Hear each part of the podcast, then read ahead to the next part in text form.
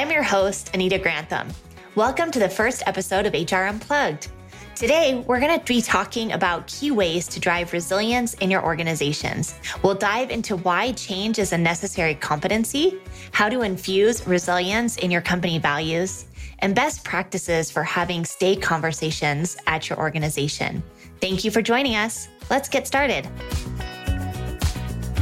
So, Anita, we really want to know what businesses can do to handle all this uncertainty. Like, things are just changing every day. We're feeling and seeing a lot of roller coasters and setbacks, and, you know, it's the Great Recession, and then the, now there's layoffs again. And what specifically is H R's role in all of this? It's a great question, Takara. I don't know about everybody on this call, but it feels to me like a little bit of whiplash, where we go from, oh, you know, hire everybody that you can. Oh, wait, you can't hire them because they're all resigning. Now, oh, wait, don't hire them because we've got to cut costs and now we're laying people off. So our role as leaders in the business is to get really comfortable with change.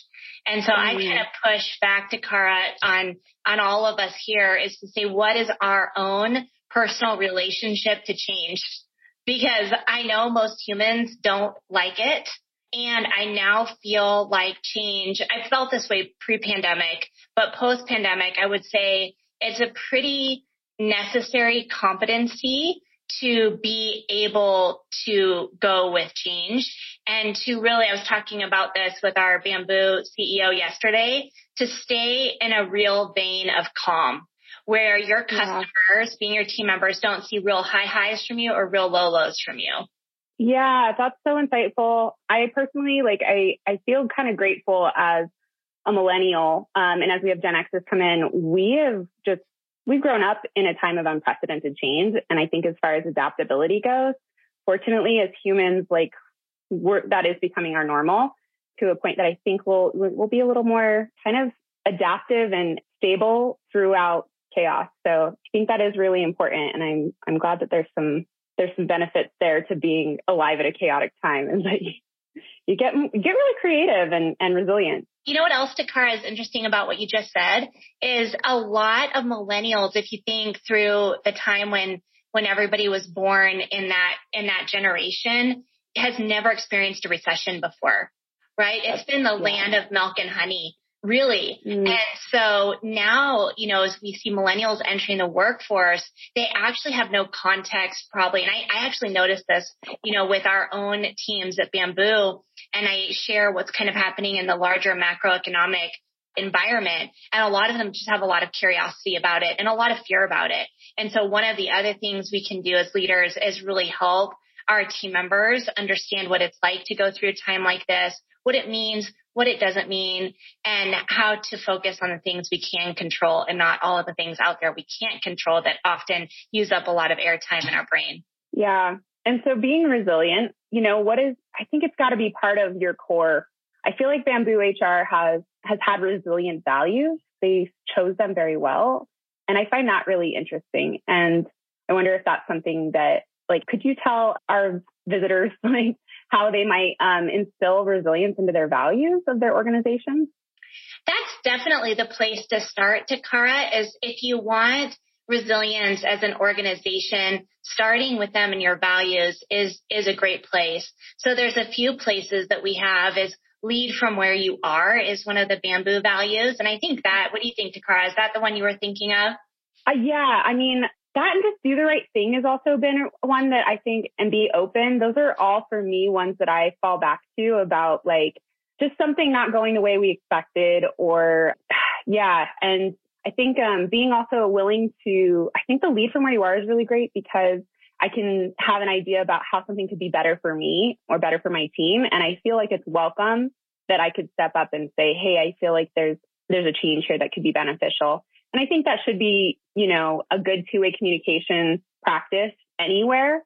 But without something to really reinforce that as part of the organizational culture, you can get a lot of microcosms between specific bosses and teams that that's just not, that's not happening, that it, you end up with this one-way communication. You don't really know what you could be doing better.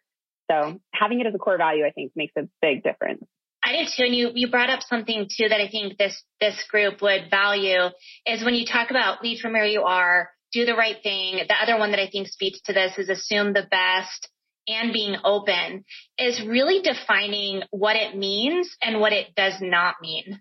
You know, we kind of mm-hmm. have this, but we could do a better job of bringing it out at Bamboo. But I think for all of the team members on the call and business leaders, just to really think about how do you define what it looks like for your organization and what does it not look like? Because then you get into a lot of counterfeiting.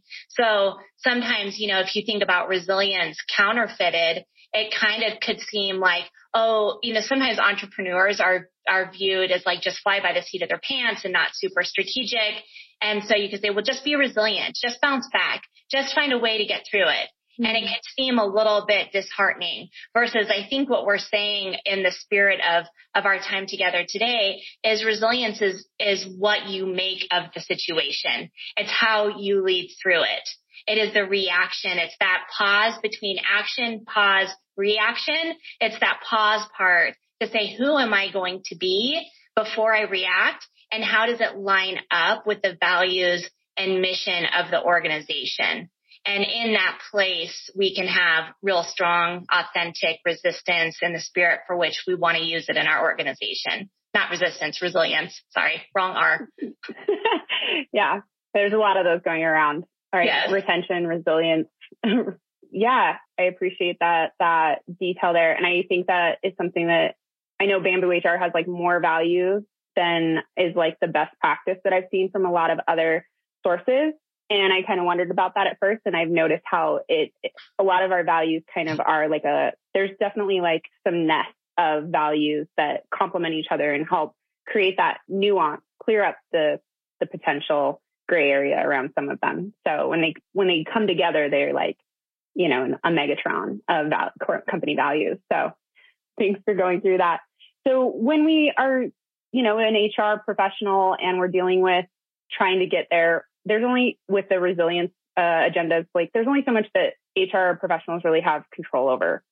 So what can you do? What is actually within your control from an H R seat to actually build resilience?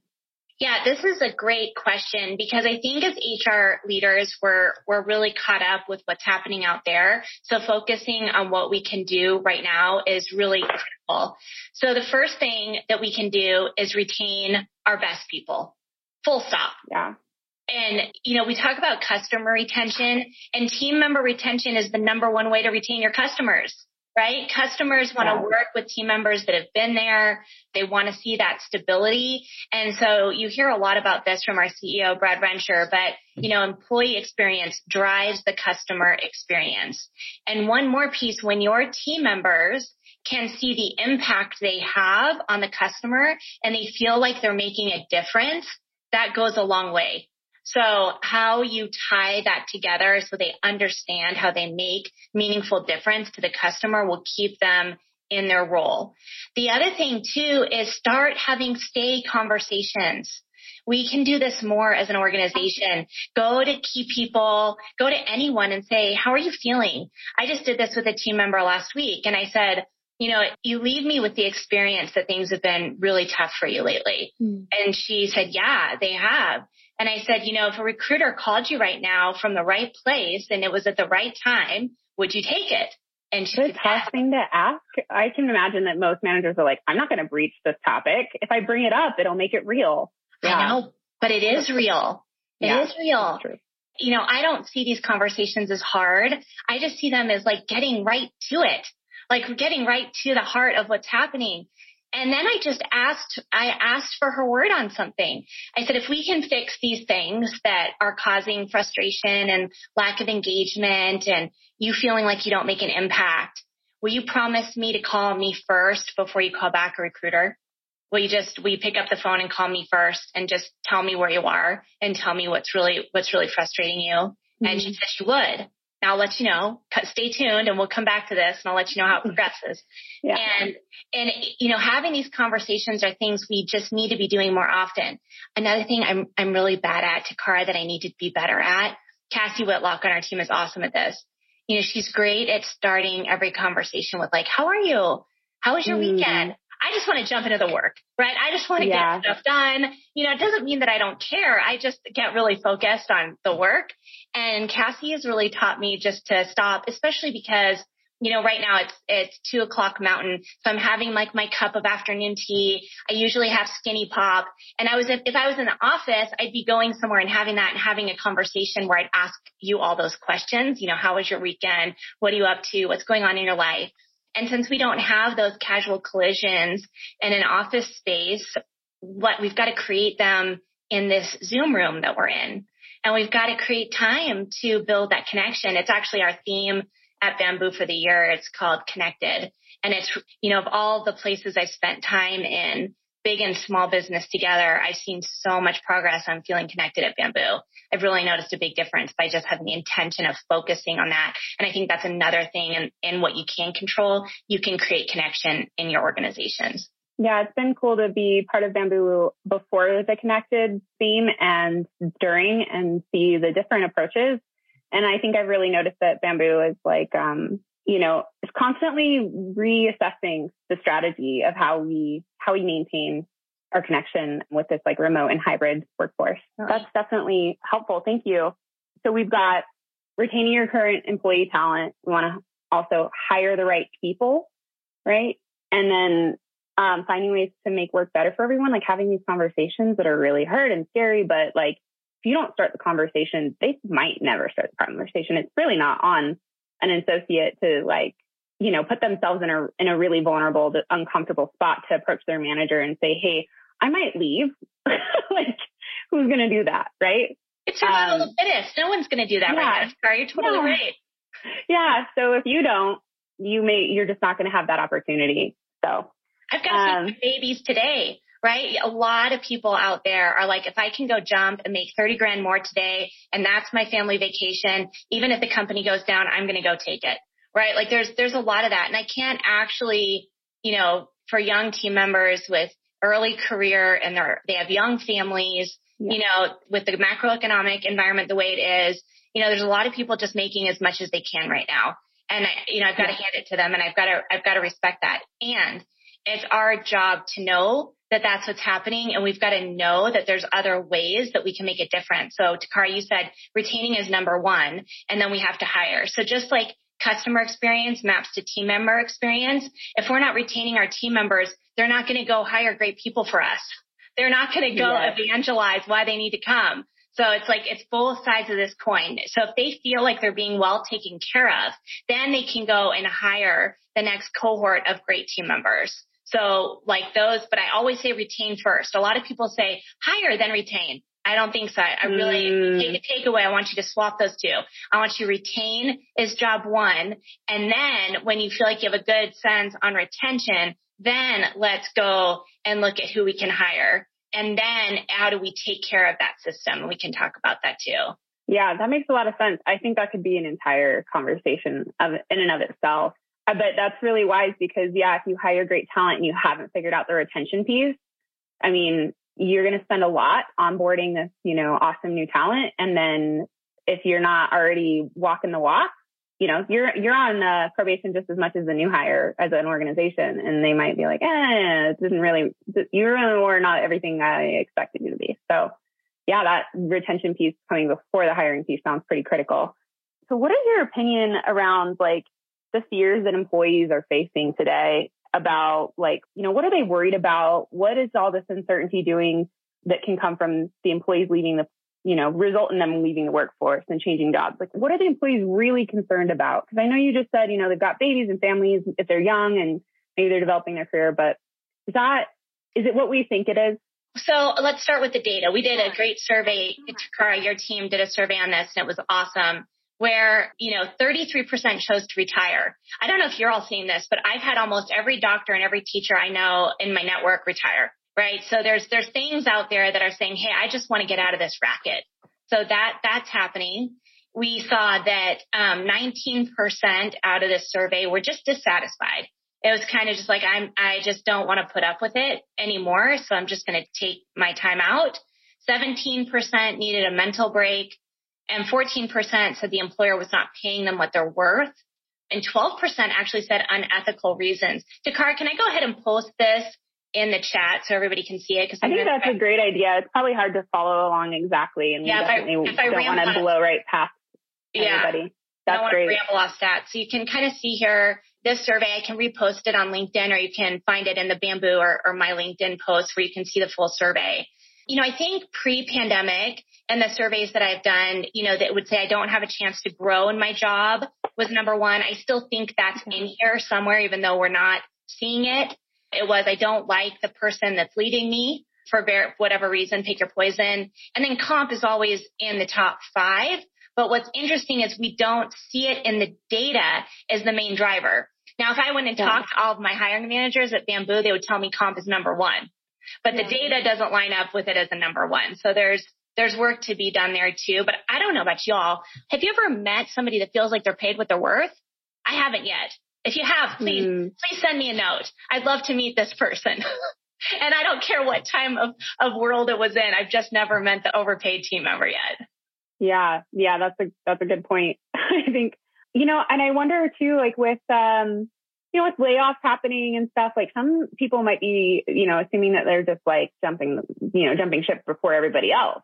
How do we, you know, address the company like viability, like P R? Like what's the, you know, I forgot that P R term that every you're like the optics, the optics. Yes, yes, yes. Like company optics, right? Or should you be staying? Should you fight to stay? Should you turn down other stuff? Like, is this a great place to, like, do you have that, you know, um, not just growth in your current role, but as a company as a whole, are you secure in, in some way? Yeah, I love this question, Takara. So when we first opened up, we talked about resilience and change and how change needed to be a core part of who we are as H R leaders, right? We need to find comfort with change. Um, first, before we can push our organization to be comfortable with change. Like, right? Because if we don't believe it, then no one else is going to believe it. Takara, I think your question yeah. here is it goes to us first. So the first thing is to look at is who am I as an individual and what's important to me at this time? You know, we saw a lot of our early career team members through the same survey said, I can leave and I don't need to come back for six months. I've got ways to get health insurance. I've got ways to get money. I've got people that are going to take care of me. I don't need you, employer. And that was part of the COVID hangover, I call it, where team members really saw that there was no loyalty, especially the bigger companies, right? There were just widespread yeah. layoffs. And they were like, hey, I don't want to be at the whim of the man, right? I don't want somebody mm-hmm. to just come in and take away my job and I have no say. So I'm going to exit and take care of myself. So I think that that's what we saw coming in. Now the headwinds are changing and we're seeing, we're going to see something different here, I think, through, you know, this changing economy. And so go back to you. What's important to you as an individual?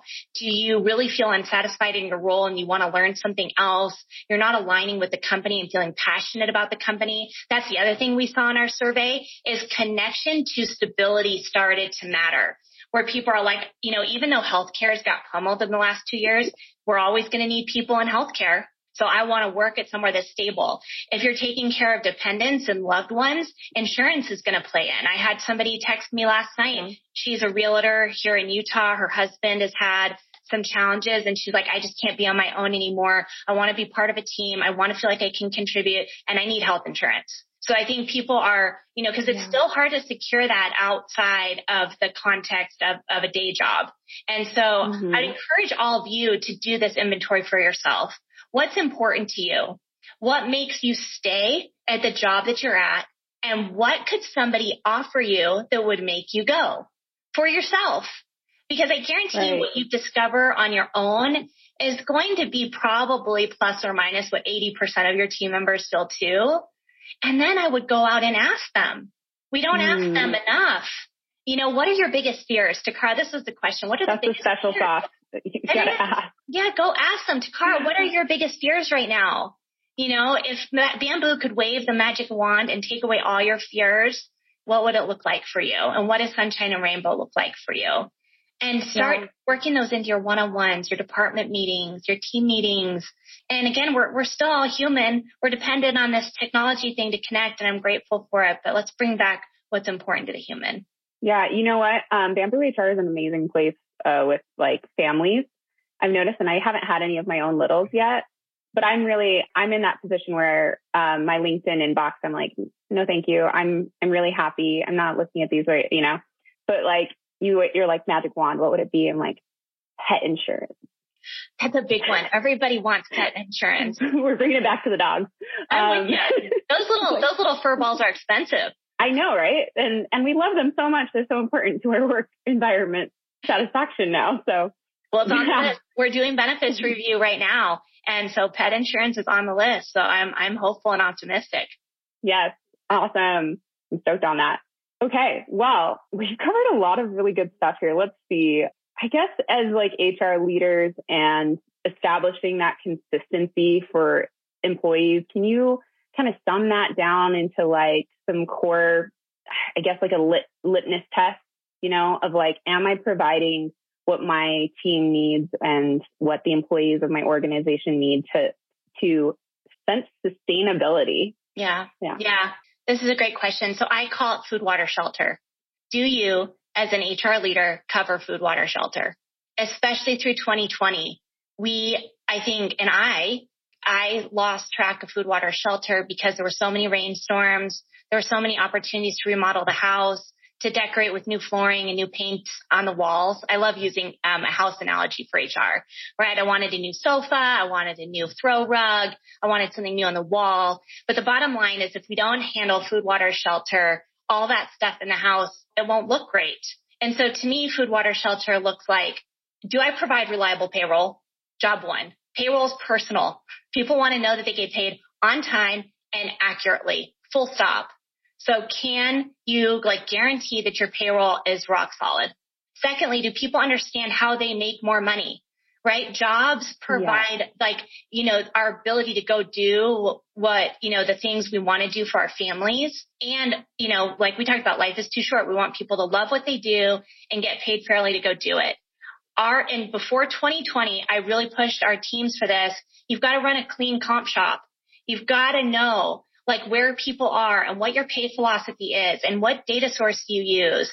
And are you being consistent in your pay practices? Nothing will foul up your culture faster than inconsistency in pay practices. And it's usually last on the docket. One, because it's hard. Two, most people don't understand it. It's it's not simple, right? It's it's really taken me my entire career to learn acumen and pay, and I could still be better at it. And so I really, if you, if you're not clear on how and why and what strategy you use to pay people, not how you differentiate people, how you differentiate the role and the level based on the job to be done and impact to the strategy of the business. That's it. You're not pricing humans, you're pricing roles. And then you're looking at that role and saying, how, what value does this role contribute? And how do I look at it relative to the other roles in the organization? And then how do I apply a formula for how we pay for that role? And then how does that role make more money over time? Some mm. of the biggest mistakes I see us making is we we put a human head, and I know this sounds like grotesque, but I just heard it a few weeks ago and I really loved it. You have to have headless, headless humans. You can't look at their faces. You just got to look at their role. Mm. That does sound like an important part of like your, you know, equitability strategy and like diversity and equitability um, initiatives is that you're going to be, you know, not like testing people on whether or not they advocate well for themselves. Even if they have all the skills, you know, we know that culturally, some of us are going to have a harder time feeling confident enough to, you know, ask for what we're worth.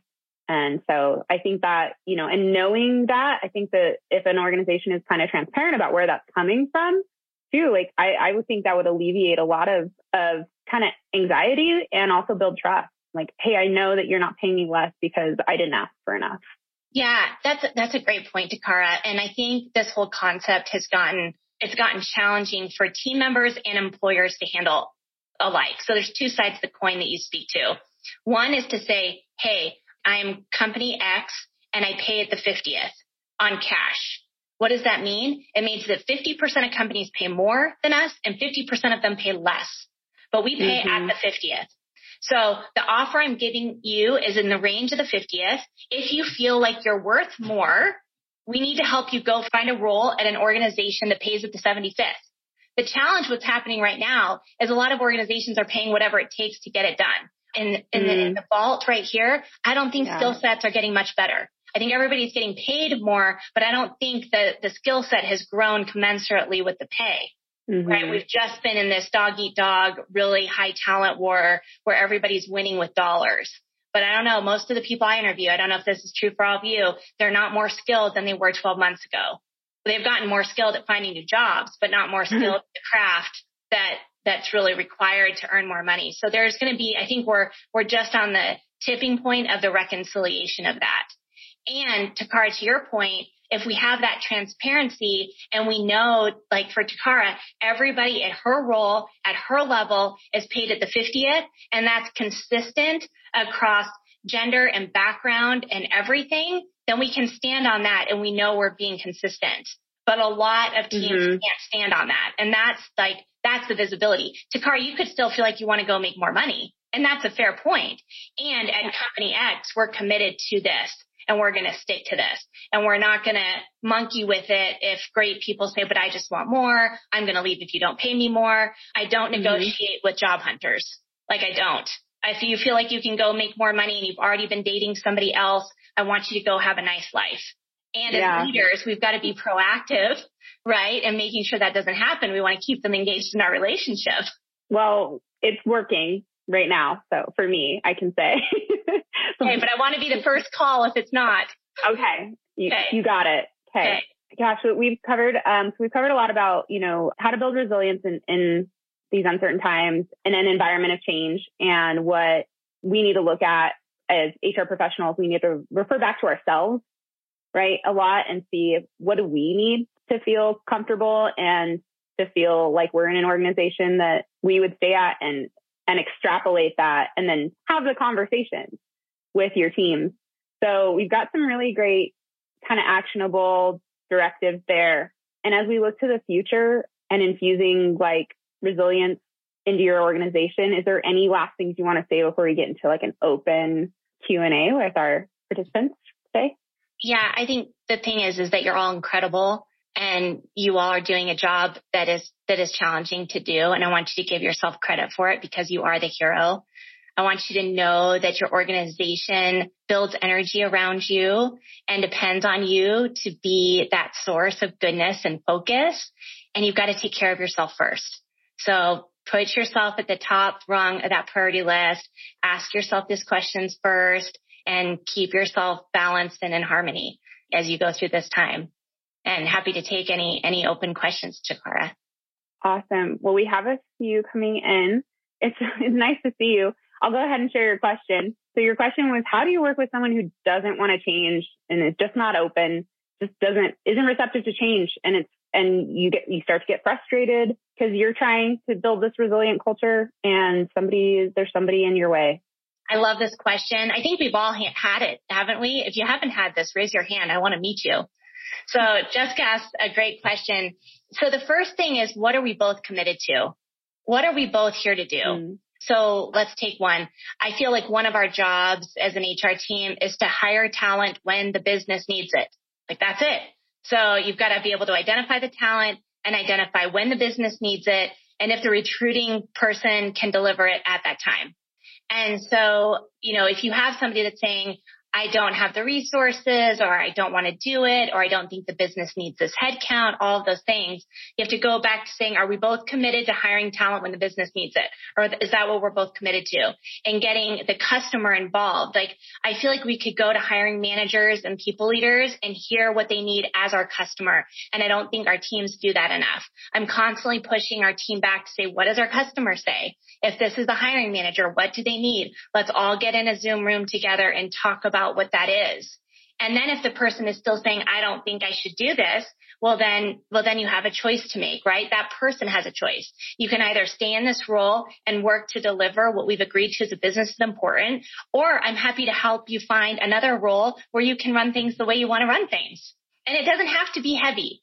I really want to, you know, we have so much heaviness in the world. The other, if I could give you all a virtual gift, it just package it up and be up, light, and direct. And it doesn't have to have all this weight on us. And so if this isn't what you want to do and you're not happy doing it, that's okay. Like, let's go find a role where you're happy doing what you what you want to do. Or let's really talk about what's driving you to feel like you don't want to go in this direction. What is it I'm not seeing? What is it I'm not hearing? I like putting it on myself, because then it gets them to open up and really talk to me. And that's probably the first place I start is, hey, how is how is this for you? Because you're leaving me with the experience that you're really not wanting to move in this direction. Is that what you want me to take away from our time together? And they'll be like, no, no, no, no, no, right? This is what I mean. But really just mm-hmm. trying to like step away from the core issue and say, hey, it's on me. I feel this way. How do you see it? And aligning from that point to go forward. Is that useful? Okay. Yeah, I think that's great. I just, I'm curious too. I mean, I've had the experience where the, like the person who didn't want to change is maybe not someone I manage. You know, it might be who manages me, or um, it's someone who's making decisions that impacts what I'm able to do. You know, do you have maybe like a, a, a caveat to that if you're not in a position to say, hey, looks like you're not happy here. Let me help you find something else. Yeah, that's such a good point, because a lot of us are in positions where we have to work with other people where we don't have that hierarchy to work through. And I would still start with the same way. Are you and I, Takara and I are both committed to excellent live webinars that drive a lot of value for our community. And let's say, Takara, you want to go in one direction and I want to go into another direction. And so how do we align on what we see as most important? Like, how do we align on the vision of what we both want to achieve and use that as the mechanism of accountability, not our relationship as the mechanism of accountability? Okay. Right? So we're saying we agreed that live webinars would do this for our community. Does this thing that we're arguing over get us closer or further away? Yeah. Yeah. Okay. I think that's a great, really vulnerable and honest approach to, you know, any circumstance with, with each other. And I can imagine that if you do that with the individual, and then if it's not, you know, if it's not working out, you can like engage other, other people in the, in the org. So awesome. Thanks so much for your question, Jessica. So uh, we have another question from Cynthia Bullock. Cynthia, are you able to come off mute and ask your question for us? I'm off mute. Can you hear me? We can hear you. Yeah, we're, it's working. Nice to meet you. Hi, Cynthia. Thanks for Hi. joining us. So my question was, um, so I agree with, I think it's a good idea to have everyone start at fifty percent percentile. So everyone's starting, coming in at the same rate. But how do you then compensate for those who are outstanding, those who are pushing the envelope, those who come with like great ideas? Do you compensate them via bonuses, special recognition? Like, how are you showing them that they are, you know, outstanding? I love this, Cynthia. It's a great question. So there's a few components of how you compensate people. So one is like the pay I get for my job, which is what I believe is just your base salary. And then you're talking about this above and beyond piece. So you could create a program that is like an annual incentive program where if we all work together as a team, I was just working on this. They're a company in Australia and they're a Pilates education company. There's probably ten team members there. And the founder said, I really want everybody to be focused on margin creation, right? How do we, we can increase our top line, but he really wanted to look at costs more effectively. And so he said, if we can manage costs and we can reach this goal on margin, I'm going to give three points of the margin we save back to the team at the end of the year. So like it really incentivized the above and beyond. So you could do that as a team.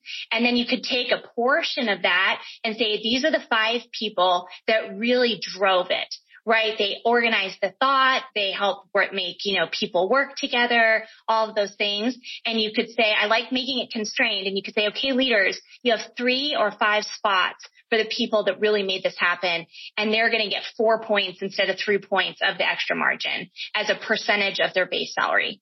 And so you could do it that way. But I always like to create a list of like, what are the principles that we want to drive? We want our top performers to feel like their impact actually benefits their pocketbook, right? We want to make sure that it's based on supporting the whole team and not impacting the customer experience. We want to make sure that these people are also role models and demonstrations of our values, right? Because you don't want to have a-hole X, you know, doing it at all costs. And everybody on the team doesn't like them, but they get the most bonus. We've all worked with that person. So you kind of put some criteria in place. And so you can use it on a quarterly basis. You can use it on a monthly basis. You can use it on an annualized basis, but really kind of going back even to these high performers and getting them together and say, hey, what would be meaningful for you, for you to help you go above and beyond? And then on the day to day, Cynthia, I love to ask my teams, have you ever read like the, the five love languages, the book? So some of you are nodding your head. So basically yeah. There's like five love languages. It talks about it in the context of like a relationship. And so it's like acts of service, gifts, those types of things. So I like to ask my team, like, if I'm going to recognize you, what means most to you?